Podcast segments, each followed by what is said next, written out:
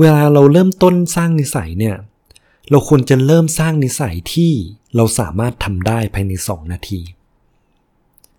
หลายๆ คนเวลาเริ่มต้นสร้างนิสัย เราจะเลือกสิ่งที่ยากที่สุด เพราะว่าเราตื่นเต้นเราไฟแรง เราดีใจที่เราจะได้เปลี่ยนแปลงตัวเอง เราเลยใส่สุดในเวลาที่เร็วเกินไป ถ้าเราลองมาวางสเกลความยาก จากหนึ่งที่เป็นง่ายที่สุด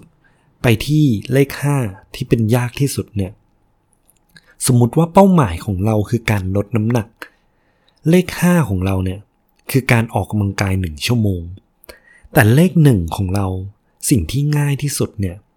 อาจเป็นแค่การใส่เสื้อผ้าออกกำลังกาย การใส่รองเท้าวิ่ง การที่เรา show up ไปในยิม แค่ activity เล็กๆ เหล่านี้เนี่ยเขาเรียกว่า gateway habits หรือนิสัย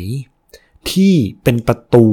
เพื่อที่เราจะไปสร้างนิสัยที่ยากขึ้นไปอีกได้ จุดประสงค์เนี่ยไม่ใช่แค่ทำอะไรสองนาทีเราเลิก แต่คือการที่เราได้โชว์อัพเพื่อที่จะยืนยันในตัวตนที่เราอยากจะเป็น